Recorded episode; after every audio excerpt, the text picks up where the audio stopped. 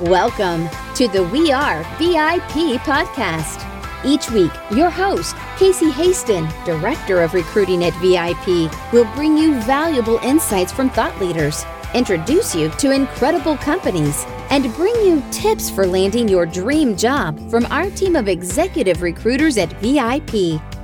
And now, Casey Hasten. Welcome to the We Are VIP podcast, a podcast devoted to adding value to your career or candidate search, brought to you by VIP. I'm your host, Casey Hasten. I'm an executive recruiter, director of recruiting with VIP, and your all around hiring guru.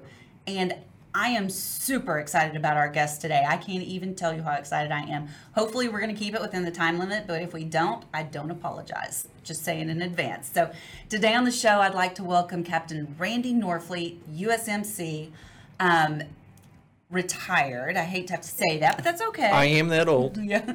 So in June of 1992, Captain Norfleet reported to recruiting station Oklahoma City as officer selection officer in Stillwater, Oklahoma. On April 19th, 1995, Captain Norfleet watched Timothy McVeigh park his yellow Ryder truck in front of the Murrah Federal Building. After entering the Oklahoma City Federal Building, Captain Norfleet sustained life threatening injuries from the blast of a 5,000 pound fertilizer bomb. He was a key witness that identified McVeigh as the person responsible for the bombing. In, uh, in October of 1995, he was permanently medically retired for sustained injuries. Out of this experience, Randy became a motivational speaker, encouraging people to break through the bubble of fear. And that's what we're here to talk to you guys about today because I know there's a lot of fear out there with the pandemic and with, you know, the job searches and maybe I'm not ever going to find a job. And Randy's going to give you some inspiration. So, Randy, welcome to the show. Well, it's a pleasure to be with you again. it's been too long. I mean, it seems like it's just yesterday we were talking, and then we figured out we're like, oh my gosh. Yeah, it's been what five, six years, and so it just seems like yesterday. Absolutely. So interesting. I always start the podcast letting people know how we get connected because I think it's so important that you're always talking to people. So, do you want to tell the story how we got connected? Sure. Yeah, we were on an airplane flying to Chicago, and uh, we got talking to about uh, this. It was a bumpy flight. It was a bumpy you, flight. you were scared, and and so I started sharing my story about the Oklahoma City bombing, and uh, gave you uh, some comfort. And so um, that was how how we came to know each other. I, you know, and I think I remember going, if I grab you in the middle of a fight, I don't mean anything. I just get really super scared. I am so, I, I was so scared of flying. But I will tell you, that was the one flight that I didn't feel a thing. I was just like so enwrapped with your story and so grateful that I had met you. And so many connections have come from that. We've I've met Donnie Stanton, your CEO, and his son and his family. I mean, it's I love it. That's why I tell people all the time talk to everybody. I don't care where you are. You know, you are going to benefit from the people that come in your bubble because they're there for a reason. Oh, I said bubble. We're talking about bubble affair today. I know. We'll get there soon. so, thank you again for joining us today, Randy. Um, so, I don't know if we told you this or not, but we're going to be releasing this episode on the 26th anniversary of the Oklahoma City bombing. Oh, wow. Yeah. Well, I've been engaged with Oklahoma City bombing since 95 and been a big part of that. And been, uh, you know, I tell my story because to remember the people that we lost there, right? Mm-hmm. Because who is there to speak for them if not for those those of us that are left living. And so I'm more than happy to talk about my experience um, just so that I can remember my friends that I lost in that building. Well, and I'm going to warn everybody you might want to have some tissue handy. I have mine handy just because this is definitely a tearjerker. But um, so I, I would love for you to tell me a little bit about that experience and the fear that you experienced that day. Sure. Well, at the time, I was living in Stillwater, Oklahoma. Was married with my wife. We had two kids, and uh, my wife was seven months pregnant.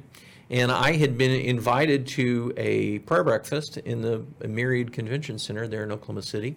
And so I went to it. And um, anyhow, after the breakfast was done, um, I was a captain in the Marine Corps at the time. I was a recruiting officer and, you know, went to all the college campuses and recruiting there. And uh, I thought, well, you know, while I'm in Oklahoma City, why don't I go see my boss? So go see the commanding officer. Uh, he's there at the Murrah Federal Building in Oklahoma City. And since I wasn't there very often, I thought I'd get some FaceTime with my commanding officer. Okay, so I just want to clarify. This was not your day-to-day office. This was No. How often would you say that you went to this federal building? I went maybe once a quarter. Okay, so it, okay, sorry. Yes, so very, very infrequent. So this was an inf- infrequent impromptu visit. And so as I was um, driving up to the Oklahoma City building, you know, the for a lot of folks, you know, they've never seen it. There's the memorial is there now. But as you come up to the west side of the memorial, there's a stoplight right before the memorial, and I was stopped at that stoplight.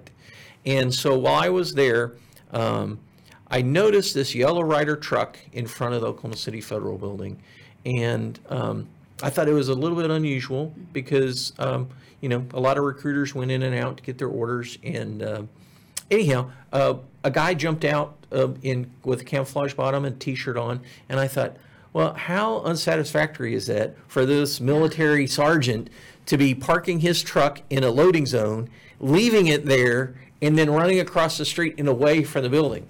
I thought, wow, that is just really str- strange. So by that time, the light changed, and I drove and I parked right in front of his Yellow Ryder truck, right? And so I I thought it was my lucky day, right? Because I got a good parking spot. I was right there. Mm-hmm. I was going to be able to get in the building. I was going to be able to get out and get on with my day, right?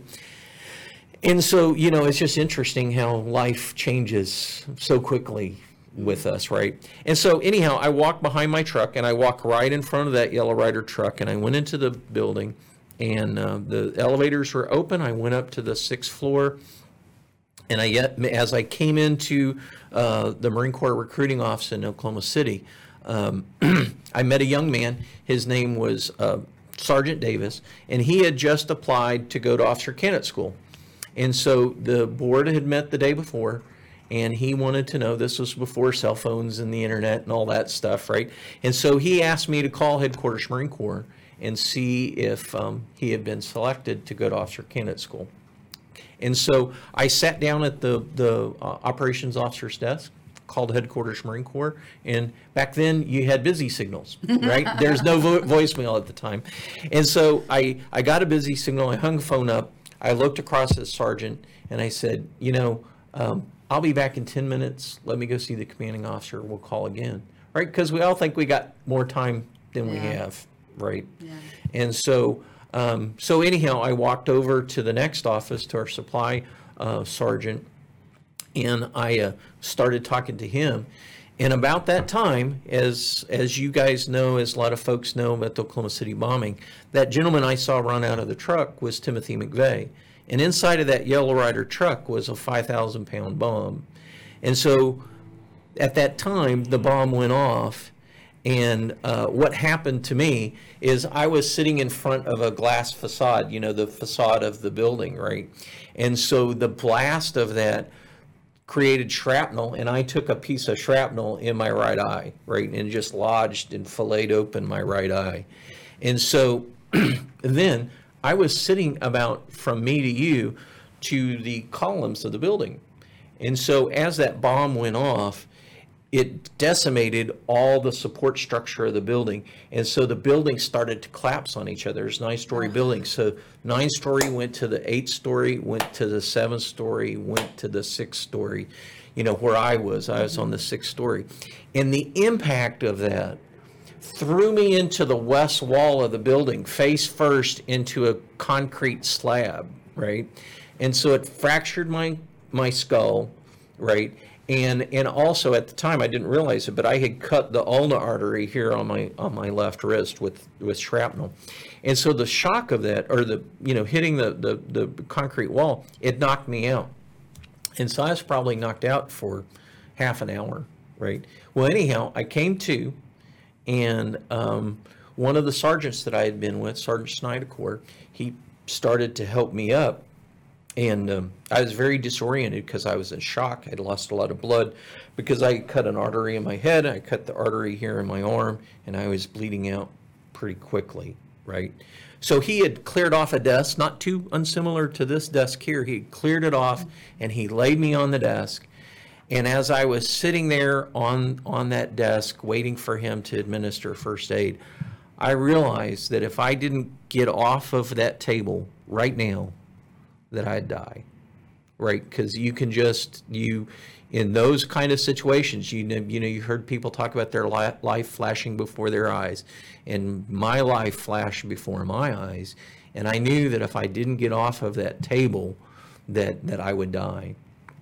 So I got up off of the table, and fortunately, by that time, the dust of the bombing had settled, and somebody had gone and gone to the back of the building where the stairs were, and they had left this bright red oxygenated blood, right? And so as you can imagine, I had a piece of glass in my right eye and I was in shock and I had all of this blood coming down through my face. I could barely see. I was very fortunate that I didn't fall off the edge into the pit that had been Yeah, created. the wall's gone, right? Yeah, the wall's gone, everything's gone. I'm blind.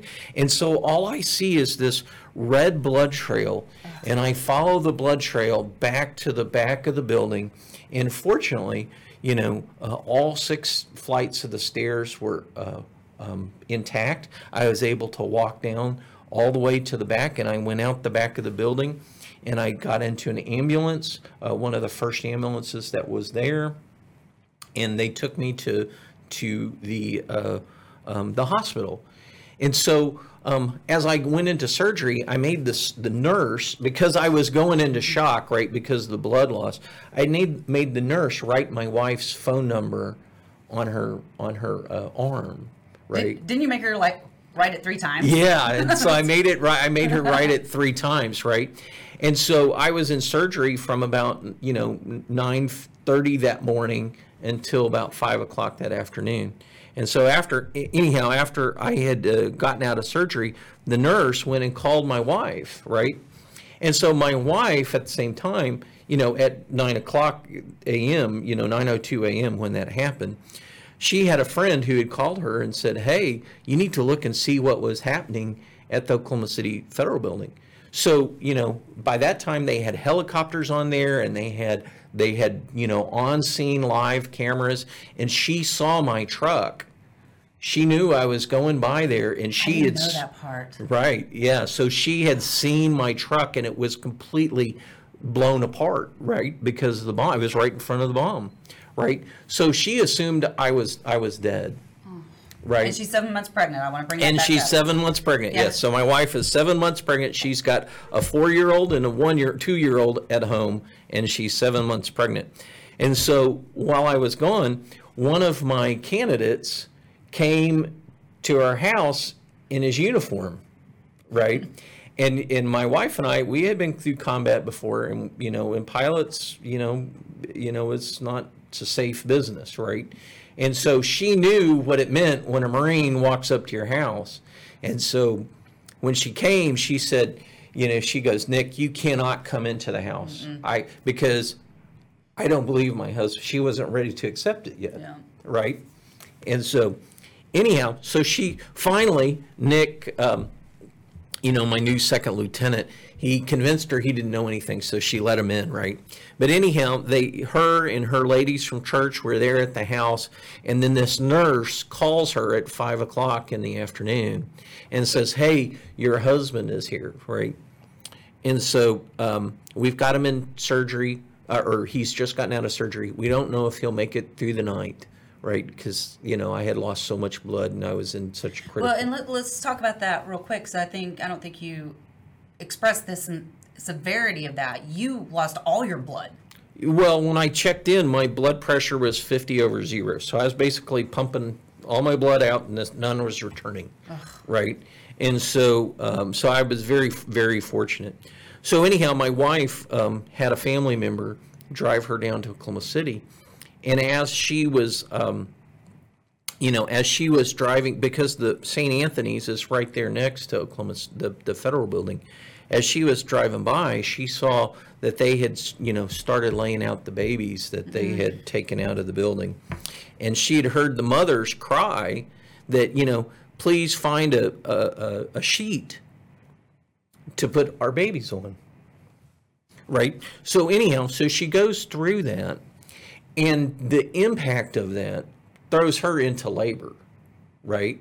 And so she gets to the hospital and she, uh, she, you know, she sees the thousands of people that are there because they're holding signs and they're saying, you know, have you seen my husband? Have you seen my daughter? Have you seen, mm-hmm. you know, and they had no hope, right? Because they, they didn't know.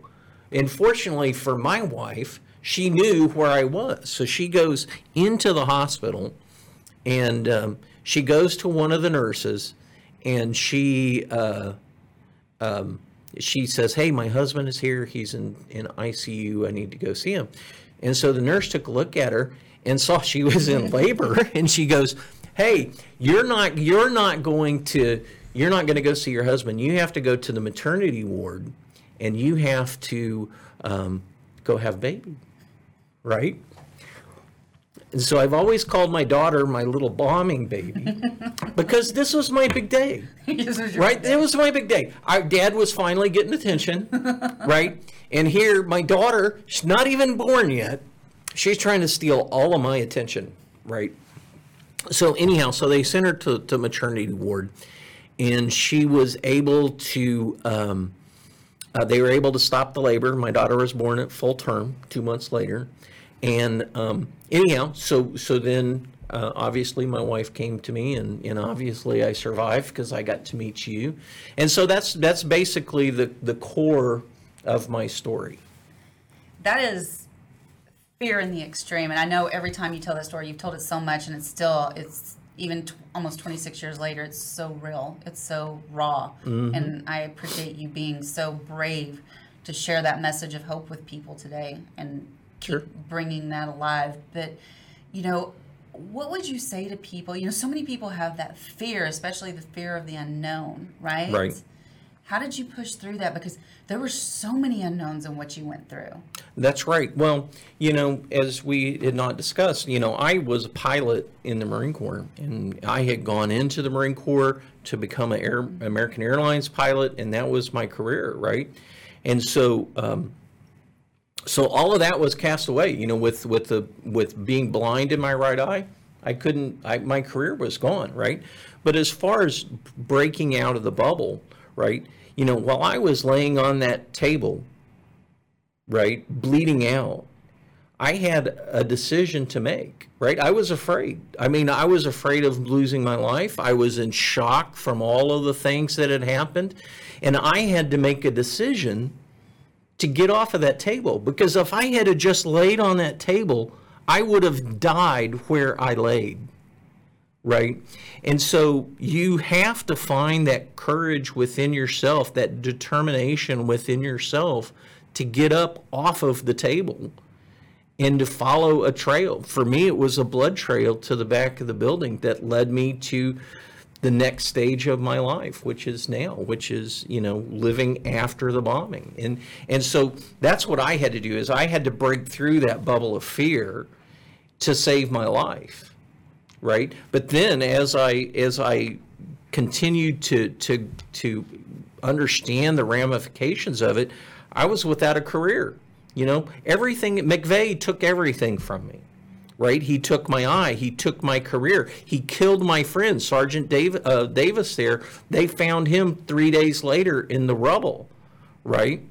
And so he took everything away from me. And so I had to find that touch point to find that motivation to go on, right?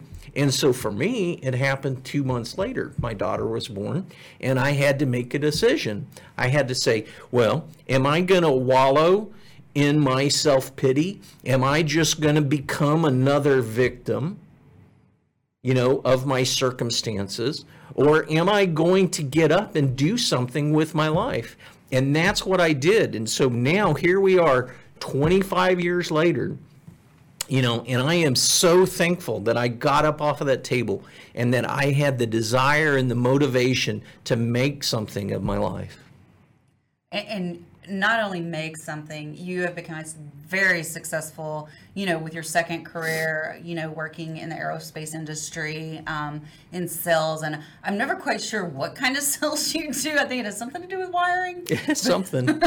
engineering products. Engineering products. Okay, we'll go with that. But that's, I mean, your ability to overcome fear, I mean, absolutely impacted your life and that of your families. Um, how can others apply these lessons to move forward, like in their careers? Right. Well, when you get into that bubble of fear, right, you know, sometimes it's disorienting, right? Because um, you don't know what's in the in the future, mm-hmm. and so you're afraid just because you don't know, right?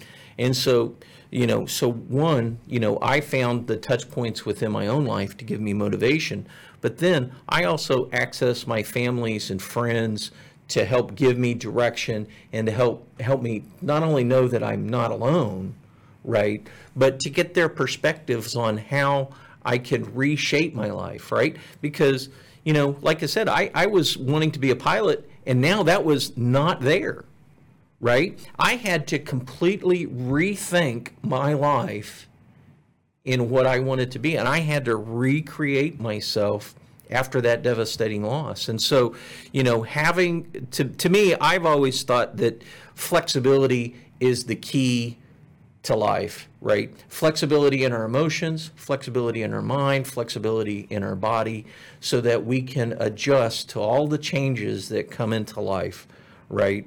And so, so to me, you know, I think. Uh, you know, being able to break out of that bubble of fear is having the flexibility to accept new ideas. I, I love how you just said that, you know, accept new ideas and breaking through that bubble of fear. Because, you know, one of the things that I've learned over the past couple of years is that your awareness impacts how you perceive things, right? Yes. And so it would have been real easy for you to sit back and go, oh, woe is me. The world's against me. Timothy McVeigh's against me. And just kind of crumbled and nobody would have blamed you, right? Yeah. But instead, you looked at that with a champion mentality and a champion perspective and said, I'm going to make something of this. That's right. Because, you know, I mean, if you go back and look at disasters and stuff like that, you know, and it's not just Oklahoma City bombing, but other disasters, mm-hmm.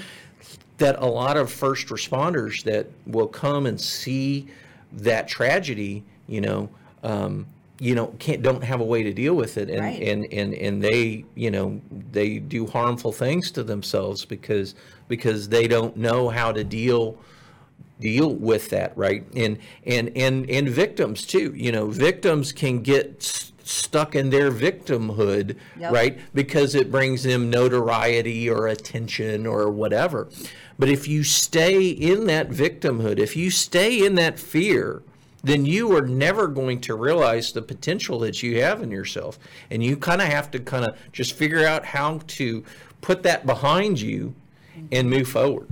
Absolutely. Absolutely. That is so good. And you mentioned earlier, and I want to kind of go back to that, how important your network was, your network of supporters you know what did that mean to you how did they help you well you know um, you know when when i when i when that bombing happened not only did i have my family but i had my marine corps family too mm-hmm. right and so i had a lot of support and uh, how i how i got my next step was one of my friends said hey randy i know of a job in dallas and uh, it's kind of what you're looking for and so he got me hired on in Dallas selling test equipment.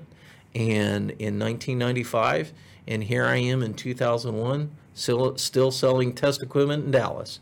So right? was that with the same company?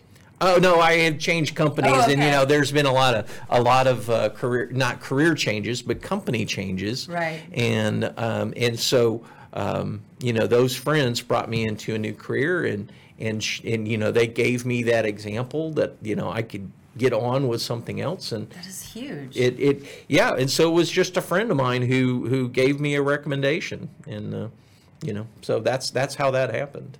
That is awesome and not in any way to detract from you but i kind of had a similar not similar okay that, that was not a good choice of words. Um, i had an experience where you know i had a change of careers but not mm-hmm. because of something so dramatic but just because I was so burnt out on my old career. Mm-hmm. And it had it not been the support of my loved ones saying, you can do that. That's right. You you've got a safety net. We've got you if you fall. Go try it. See if you like Mm-hmm. it. I would have never switched to recruiting, which is my absolute passion. Yeah, well, you've done so well with it. I I because I love people. so how can we be the support that people need? Well, you know, um, you know, they say a true friend is one that that rejoices with your wins and you know and cries with you in in your sorrows, right?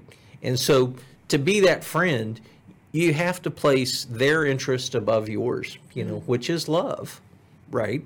And so you have to love your friend by placing their interest above yours and cry, with them in their sorrows and rejoice with them in their wins. Because you think about how many fake friends we have that when you tell them something good, you know, they're, oh, well, I did something, or, you know, that's not that big of a deal, right? Because that intimidates them, right? And so you need to find those true friends that, that are looking out for your best interest. Uh, and I think that is so true. I mean, I, you know, I think it's uh, mm, Jim Rohn who says you're the average of the five people you surround yourself with. That's right. And if you're surrounding yourself with those people that are negative and always bringing you down, you're not going to, there's no way you can lift yourself up. But if you surround yourself with those people that build you up, that are slightly better than you, even more than better than you, then you're always going to be growing and learning and discovering something new. And that's the kind of support I have around me. And I love that. And it is so critical to my success. And I, I just can't encourage everybody enough to do the same thing. So, what final piece of advice can you share with our listeners, you know, that may be struggling with some fears? Well, I I would say that um, you know you've got to find that courage within yourself, right? And that um, that you can achieve more than than you realize, right? And I realized that you know for me, I, I my first lesson of that was in the Marine Corps, right? Is that when you have a drill instructor yelling at you and he is not your BFF, right? You know, and you realize that you're going to have to perform above whatever you have done before, and so you need to have those well, you know, drill instructors or circumstances in your life to help you achieve more than than you than you thought possible. And so I, I would encourage you to keep an open mind that you can achieve more than you realize. I love that. You know, and I just personally, from the bottom of my heart, want to thank you for being so generous with your time on that first original flight with me and just being so open and so caring and so everything. I swear I was not going to cry on this, but it, it meant the world to me. And I know that from that has come a deep friendship, and that I just thank you so much for everything that you're doing for the world and trying to overcome that and help people break through that bubble of fear, but just not letting Timothy McVeigh win. Thank you.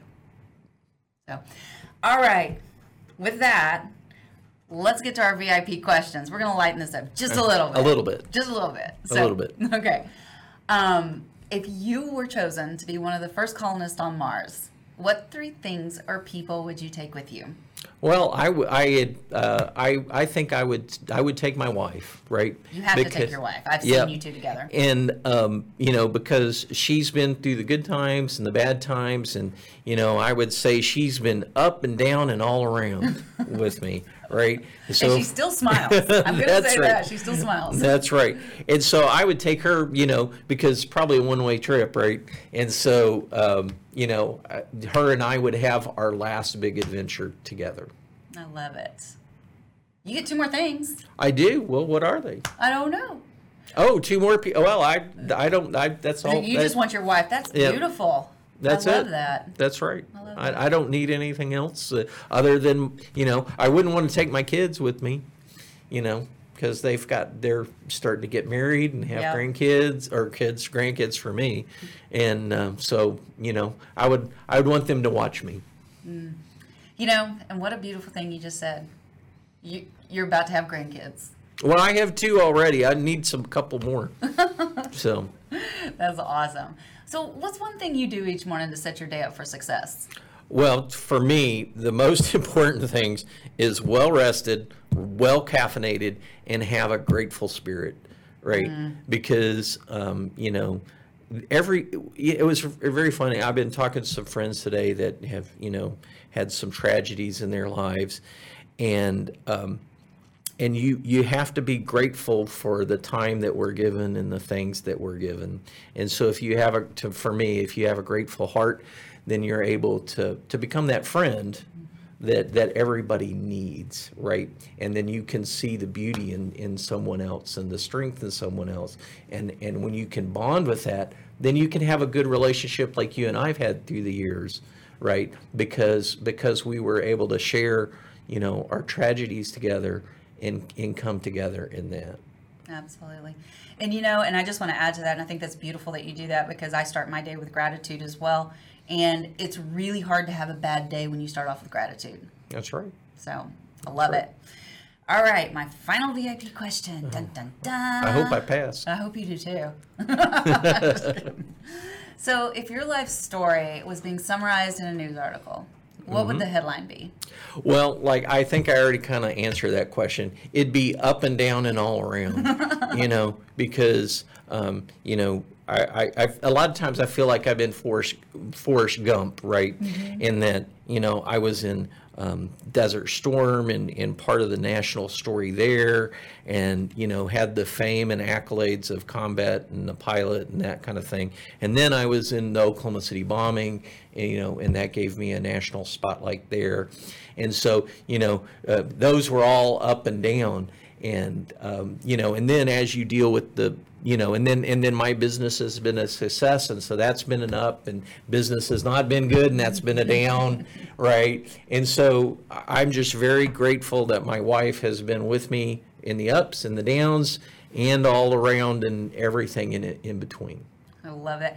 So, and I also want to point out to people that you've got a couple of um, memorials, right? Like your wings and stuff are on display. Where's that at?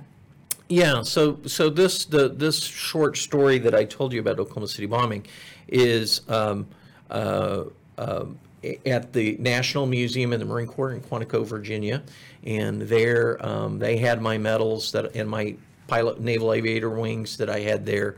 Um, they were all blood soaked because I had bled all over them, and so I donated those to the museum in Quantico and then my story and uh, name are in the memorial, Oklahoma City National Memorial, and there, and then um, you know we've had several. Um, PBS did a documentary on Oklahoma City, and then there was another one, Zero Hour, and then I've been in a lot of publications. Um, you know, in written publications and stories like that, Reader's Digest and stuff. Yeah, I'm, I'm not sure which documentary I watched on you. Um, but I think it was the PBS one that was really, really good. It was very thorough mm-hmm. about the whole thing. So I would highly recommend that people take an opportunity to go watch that because, you know, this is part of our history. And what, you know, Randy's done for us has been amazing. And we need to honor that. So this has been incredible. I'm so glad we finally made this happen. How do people find you? Uh, well, um, you can email me, randy.norfleet at gmail.com. Oh, that's easy. Are you very active on LinkedIn? Is that another way to? I am. You? Yes, I'm okay. on LinkedIn too. Um, certainly, I'm an open networker. So please reach out and touch me, and uh, and let's connect. Yeah, and hey, when you do reach out to him on LinkedIn, just send him a quick note. Say that you saw him on VIP. We are VIP, and I bet you he's going to respond pretty quickly to you. So. Well, thank you so much, Casey. This has been such a wonderful time. It has been my pleasure. And I just have one last thing to say to you. Sure. You are a VIP. Oh, well, thank you. And that's a wrap for today. Join us next week here on the We Are VIP podcast. We'd love to know how we can help you be a VIP. To find out more, log on to wearevip.com.